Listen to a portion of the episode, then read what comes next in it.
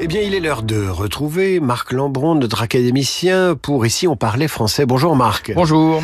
De quoi parle-t-on aujourd'hui et que corrige-t-on? On corrige un usage impropre, le mot météo, qu'on emploie pour dire le temps. Tous les jours. Le temps qu'il fait. Bon, alors vous savez bien que météo, c'est une abréviation euh, familière qui est entrée dans la langue courante en lieu et place du terme météorologie. C'est quoi la météo? C'est la discipline qui a pour objet l'étude des, phénomènes atmosphériques et de leurs variations, ainsi que la prévision à court terme de l'évolution du temps. Mais il ne faut pas employer météo précisément à la place du, temps qu'il fait ou, ou, du climat dans lequel on est. Euh, exemple, on va dire le temps sera mauvais toute la semaine plutôt que la météo sera mauvaise toute la semaine. Bah clairement, sinon Et... on, on, critique une discipline au lieu de, de, se désespérer de la pluie. Voilà.